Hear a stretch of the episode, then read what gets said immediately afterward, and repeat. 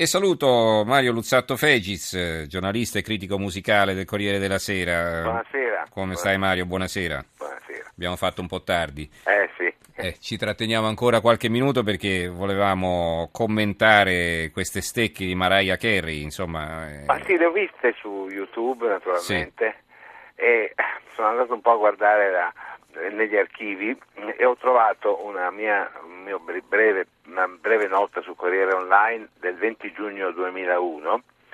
ah, Allora, spieghiamo cosa è successo prima di tutto. E ha fatto un concerto in Giappone e ha steccato, ma non una volta, eh, parecchie volte, addirittura eh, dove non arrivava trasformava le canzoni in recitato. E devo dire che eh, non è la stecca del do di petto, ma è, è stata proprio una, un po' una debacle generale. Allora, il 22 giugno 2001... ma cosa può succedere? Cioè, come mai uno ha un calo di voce? Allora, Cosa- vediamo anzitutto la storia. Sì. Mariah Carey è un equivoco storico, nato dalla gestione satrapica della Sony, messa in atto impunemente da decenni dal discusso inamovibile boss Tony Mottolla, accusato dal manager di George Michael davanti a un giurì di essere un mafioso.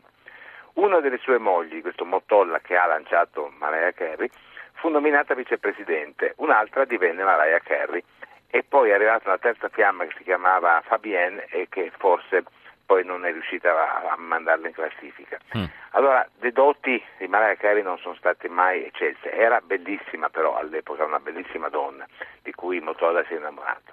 Non ha mai avuto grandi doti vocali.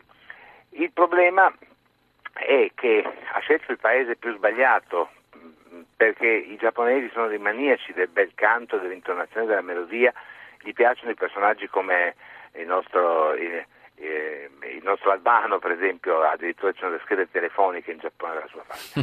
Quindi cosa sia successo non lo so.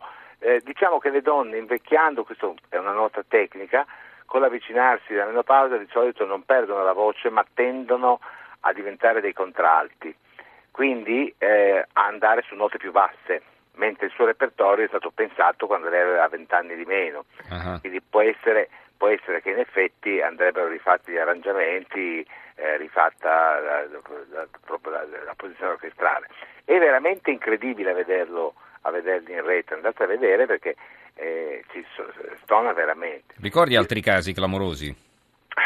Di casi clamorosi, beh, una che ha stonato moltissimo nei concerti del vivo è stata Patti Bravo, Mm.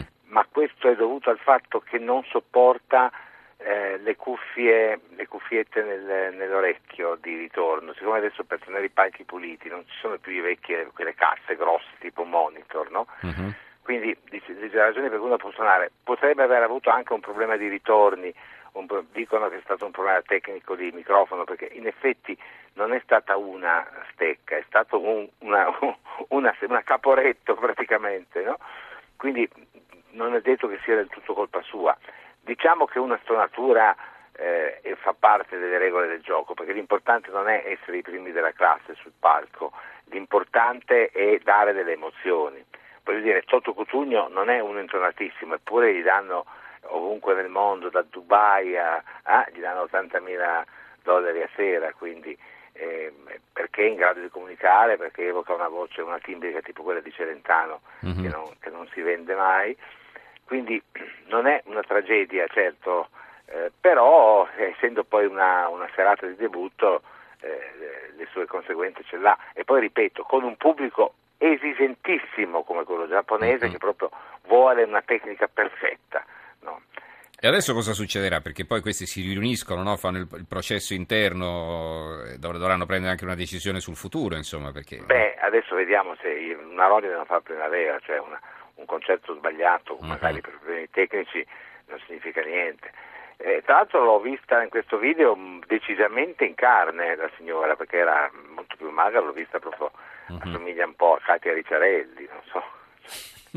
Quindi, eh, però, ripeto, non è mai stato un granché, eh, quindi mh, eh, que- questo episodio non, non mi rallegra affatto, mi sorprende perché generalmente gli americani sono molto precisi in queste cose, quindi deve aver avuto un problema tecnico perché una, due, tre si può fare, ma, ma- ma così tante come le ho viste su YouTube sembra veramente scherzi a parte. Insomma. Mm. E va bene, allora grazie a Mario Luzzatto Fegis eh, per eh, questi suoi ricordi, insomma ci ha fatto capire anche un po' cosa succede dietro le quinte. Grazie Mario, buonanotte. A voi buonanotte e buon proseguimento. Grazie. Allora noi concludiamo la puntata di oggi eh, salutando e ringraziando innanzitutto i nostri collaboratori qui in regia. Abbiamo eh, Roberta Di Casimirro in regia. Carmelo Lazzaro, Maria Cristina Cusumano e Claudio Spagnolo eh, in redazione. Grazie a tutti voi per averci seguito, ci risentiamo domani. Buonanotte.